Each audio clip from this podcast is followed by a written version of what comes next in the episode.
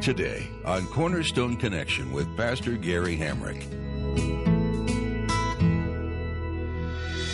Real love is calling, listen, truth opens up your eyes. Mercy is waiting for you with every sunrise. The word Christos and Mashiach for Messiah translates anointed one.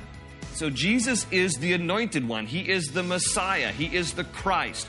All those words mean the same thing Christ, Messiah, anointed one. Paul is using scripture, because he's in the synagogue, to reason with the Jews from their own scriptures. What we have in our Bibles as our Old Testament about how Jesus is the fulfillment of all these messianic prophecies. He is the anointed one, He is the Christ.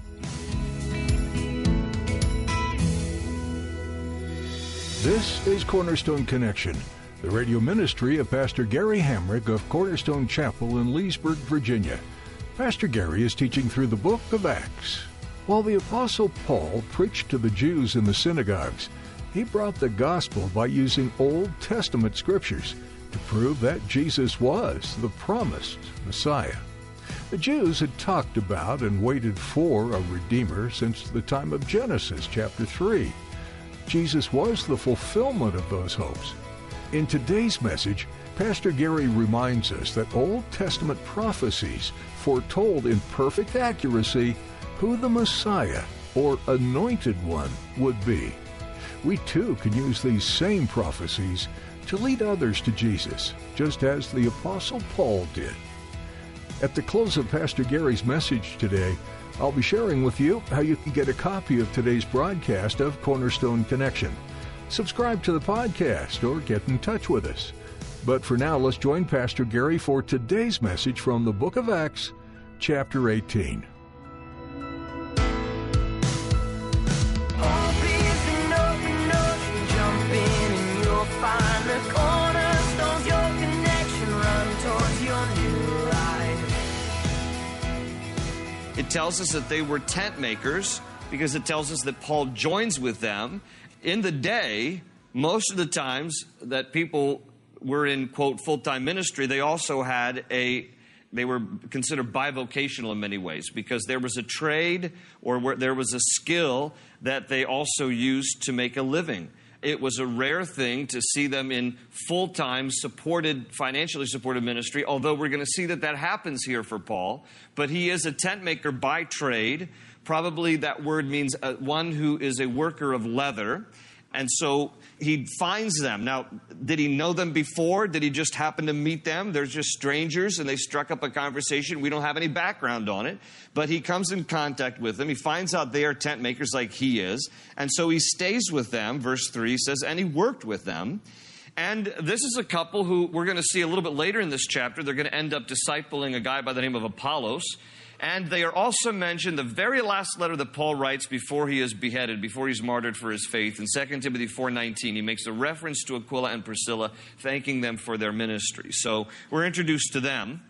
And then one other thing here in the first couple of verses, and I mentioned this word last time we were in chapter 17 because it's used four times between chapter 17 and 18. It's, it's this word reasoned. Paul says in verse 4, every Sabbath, it says about Paul in verse 4, that every Sabbath he reasoned in the synagogue, trying to persuade Jews and Greeks. And that Greek word is dialegomai, meaning to say thoroughly or to converse. It's where we get our English word dialogue. So this is where he is, Corinth. Uh, this is what he's doing. He's reasoning first in the Jewish synagogue, and he meets Aquila and Priscilla. So that's the background now to his entrance into Corinth. Uh, he's at first by himself, but it tells us now, read on with me in verse 5, that when Silas and Timothy came from Macedonia, Paul devoted himself exclusively to preaching, testifying to the Jews that Jesus was the Christ. So here come Silas and Timothy, traveling companions of Paul. They're joining him here. They've come from Macedonia and they've come with financial support. Now, how do we know this? This is what he's referring to here when it says that, that Paul now devoted himself exclusively to preaching. The meaning is he didn't have to be a part of the tent making business anymore because now he was financially supported here with offerings that came by way of Timothy and Silas, such that he could devote himself exclusively and entirely his time to preaching and to ministry. Now, we know this because when you compare Scripture with Scripture, we get the rest of the story. And by the way, the best commentary on the Bible is the Bible. So, in the margin of your Bible, right there at verse 5, you can write 2 Corinthians 11 9. 2 Corinthians 11 9. Let me read it to you. In writing to the church at Corinth, which is the church that's going to emerge from his time here in Corinth, in 2 Corinthians, Paul's writing to the church at Corinth. He says in chapter 11, verse 9, And when I was with you and needed something, I was not a burden to anyone. For, listen to this, for the brothers, referring to Silas and Timothy, who came from Macedonia, that's what we just read, supplied what I needed. I have kept myself from being a burden to you in any way and will continue to do so. So, in his letter back to the Corinthians much later, here in 2 Corinthians 11, Paul says, I never wanted to be a burden to, to you, Corinthian people. I didn't want you to have to support me. So, I was a tent maker until the brothers came from Macedonia and they brought offerings with them. When you couple that with Philippians 4:15, Philippians 4:15, he commends the church at Philippi for sending offerings by way of Silas and Timothy for his support. So when you put it all together, 2 Corinthians 11 9, Philippians 4 15, and back here in Acts 18, verse 5, what we learn is that Paul is able to devote himself exclusively to the ministry because his financial support has come by way of the church of Philippi through Silas and Timothy to him there in Corinth. Uh, and, and, let me just say to you, it is, it is a difficult thing. I know some pastors who are bivocational because their churches aren't large enough to support them full time. And it is a very difficult thing to work a full time job and then to also pastor a church. And I'm very thankful that since the, the beginning of our church, uh, the church has been able to support me and my family, and so it's it's a wonderful thing that we enjoy because I don't know how pastors do it. It's a it's a very difficult thing, a very strenuous thing to have a full time job and also to pastor a congregation. Paul is talking here about how it was wonderful not to be a burden to anybody because offerings came from my support so I could devote myself exclusively to preaching, testifying to the Jews that Jesus was the Christ. That's the way verse 5 ends. So circle the word Christ. It is the Greek word Christos, spelled just like it is with an OS on the end of it, Christos. And it, it is the same word in Hebrew as Mashiach, which is where we get our English word Messiah. So whenever Jesus is referred to as Christ, the word Christos and Mashiach for Messiah translates anointed one. So Jesus is the anointed one. He is the Messiah. He is the Christ. All those words mean the same thing Christ, Messiah, anointed one. Paul is using scripture, because he's in the synagogue, to reason with the Jews from their own scriptures, what we have in our Bibles as our Old Testament, about how Jesus is the fulfillment of all these messianic prophecies. He is the anointed one, He is the Christ. Verse 6 says, But when the Jews opposed Paul, because not everybody likes what he's saying, and became abusive, he shook out his clothes in protest and said to them, Your blood be on your own heads. I am clear of my responsibility. From now on, I will go to the Gentiles. And that's what he does. Verse 7 says, And then Paul left the synagogue and went next door to the house of Titius Justus, a worshiper of God. So here's this guy living right next to the, to the synagogue. Verse 8 Crispus, the synagogue ruler. Okay, this is Crispus. This is not Crispix. That's a cereal, all right? This is not Rice Crispus treats. That's something else entirely. This is Crispus, the synagogue ruler, and his entire household believed in the Lord, and many of the Corinthians who heard him believed and were baptized. So now there's some fruit to the ministry here. Whereas at first, Paul is shunned by the Jews. He goes right next door. He says, All right, fine. I'm going to reach out to the, to the Greek Gentiles who are living here in Corinth.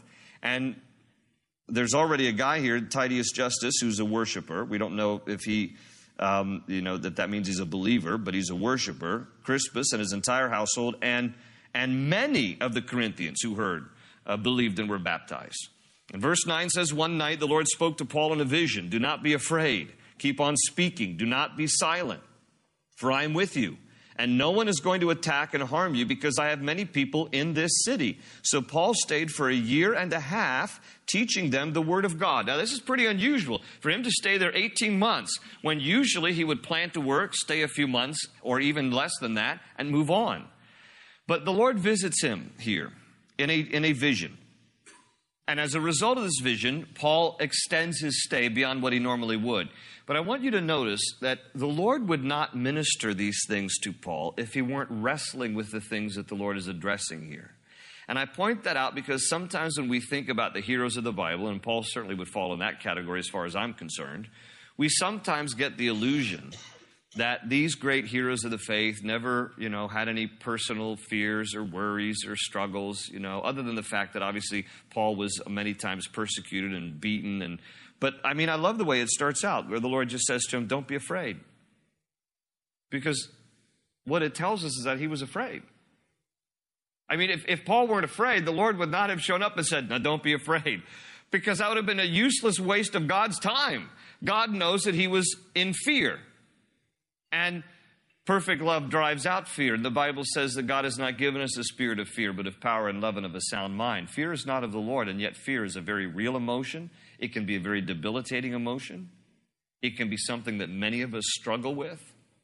And the first words from the Lord here do not fear. Someone once counted this, I've never substantiated it, but someone once said that there are 365 times in the Bible where it says, do not fear. That's one for every day of every year of your life. And here's the encouragement from the Lord to, to Paul do not be afraid. Keep on speaking. Don't be silent. What's he afraid about? Because at different places where Paul has gone, he's been beaten and left for dead. Remember the whole scene in Lystra on the first missionary journey? It's probably why Paul had an ongoing problem with his vision, because he was probably, when he was left for dead and stoned uh, by the people who didn't like him, he had sustained such injuries that it probably affected his eyesight for the rest of his life. And he's probably afraid that if he stays here at Corinth, people are going to beat him up and try to kill him. And worse, maybe even succeed in killing him. So I just love the realness here of what the Lord is saying. Paul's got to be afraid. Paul doesn't want to stick around here. And I love also the comfort God says, because I have many people in this city.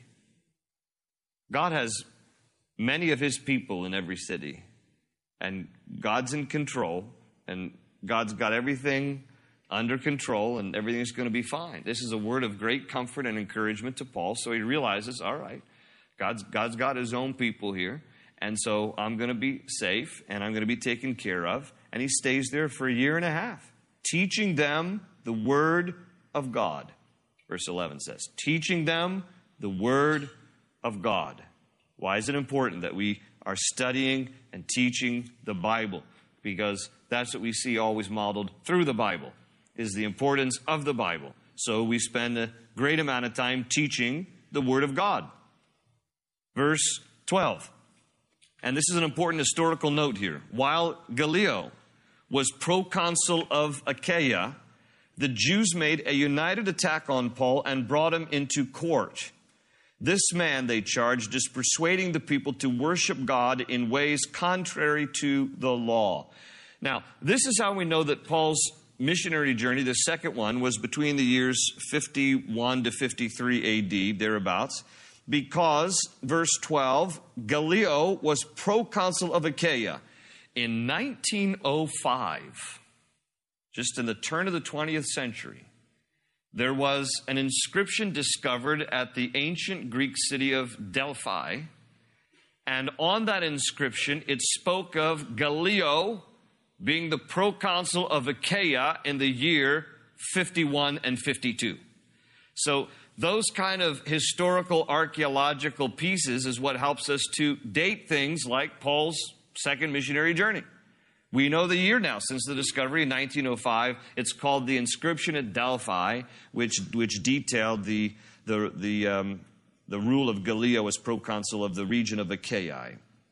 But here we have some Jews, again, not liking what Paul is doing. They go before Gallio. They make charges here. This man is persuading the people to worship God in ways contrary to the law.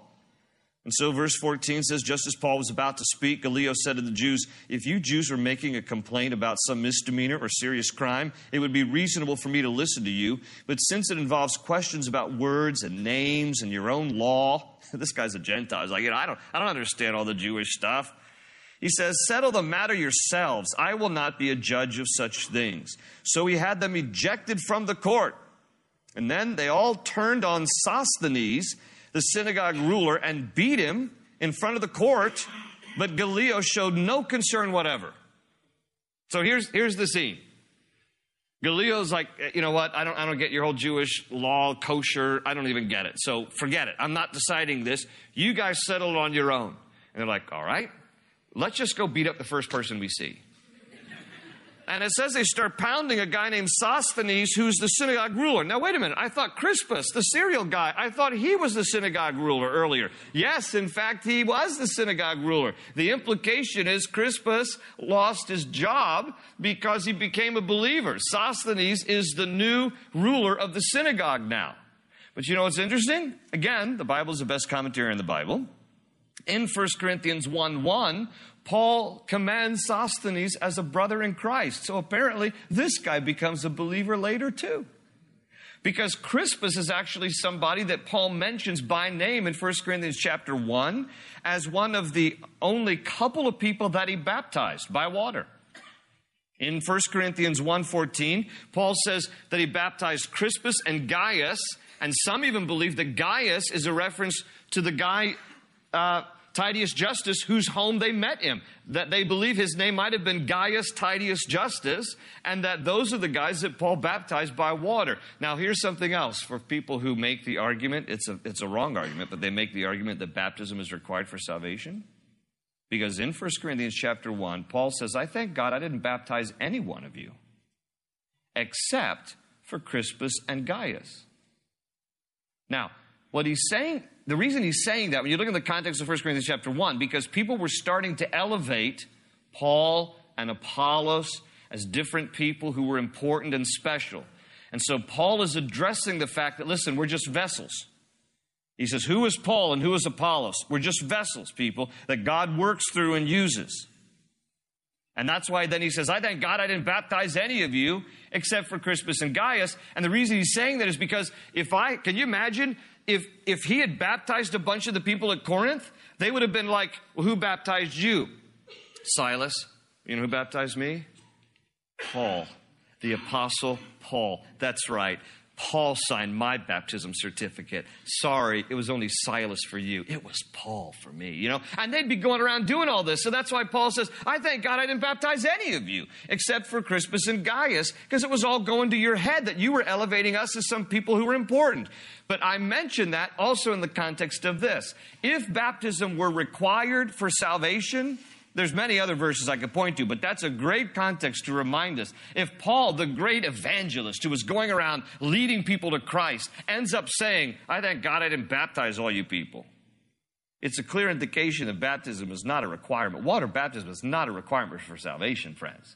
You can't add anything to the, to the sacrifice of Christ on the cross if you make it Jesus plus baptism, Jesus plus speaking in tongues, Jesus plus circumcision. You have just now tainted the message of the cross. You've now made it a work system. You've now made the gift of God, which is a gift of grace that we accept through faith, a works oriented system when you attach anything to the simple sacrifice of Christ on the cross. It is by grace are you saved through faith, and this the gift of God, not of works, lest any man should boast. So, just wanted to mention that part out there because that, that, that thing still circulates in some circles of the church that baptism is a requirement. For, no, bat, water baptism indicates it is an external expression of an internal work that you have died to your old life and you've been raised to in, in, a, in a new life with Christ, and that's water baptism under the water, out of the water. But it is not a requirement for salvation. It's a demonstration of what you believe in your heart. So, back to our story here. Um, they turn, they beat up Sosthenes. Gallio stands there like, okay, whatever, you know, and he doesn't care. showed no concern. Verse 18 Paul stayed on in Corinth for some time. And then he left the brothers and sailed for Syria, accompanied by Priscilla and Aquila. And then, interesting here, it says be, before he sailed, he had his hair cut off at Cenchrea because of a vow he had taken. So, what, what's, you know, what's he doing cutting his hair here, and what does it have to do with a vow? Most Bible scholars believe that the vow that it's referring to is a Nazarite vow.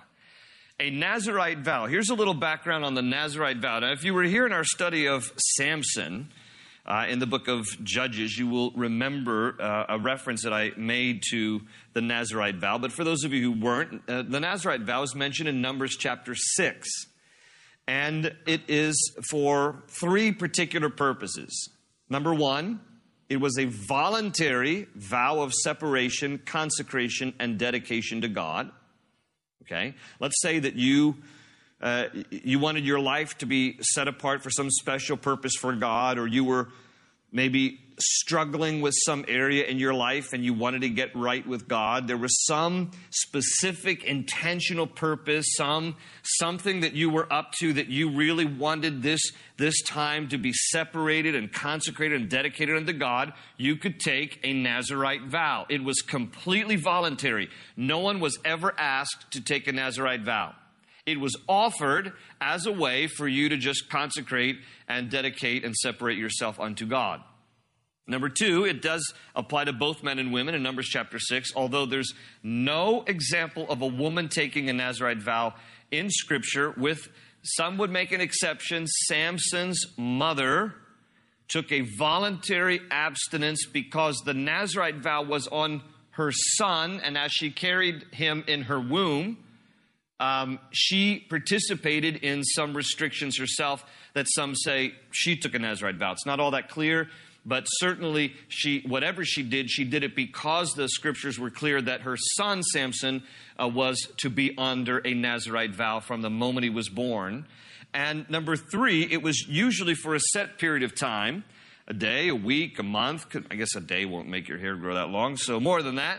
Uh, but sometimes uh, it was taken for a lifetime. And and here is the what would be the practices of a nazarite vow. There were three. First was no wine no fermented drink, or anything of the grapevine. Anything of the grapevine. No, not even grapes themselves, not even jelly from grapes, okay? Nothing having to do with the vine. And the idea was because if you were going to be consecrated and separated unto the Lord, you didn't want anything that would risk potential intoxication. That you were to be completely sober minded at all times and so, just so that there wasn't any confusion about when anything possibly fermented, when did it go from just being really bubbly to, to, really knocking you out, God says, if you want to take the Nazarite vow, Numbers chapter 6, it was all part of this, you don't touch anything related to the grapevine. Nothing. Number two, there was to be no contact or closeness to a dead body. Under Nazarite vow, you couldn't attend a funeral, couldn't walk through a cemetery. You had to refrain from being around any dead body. And then, number three, there was no cutting of the hair. Oh.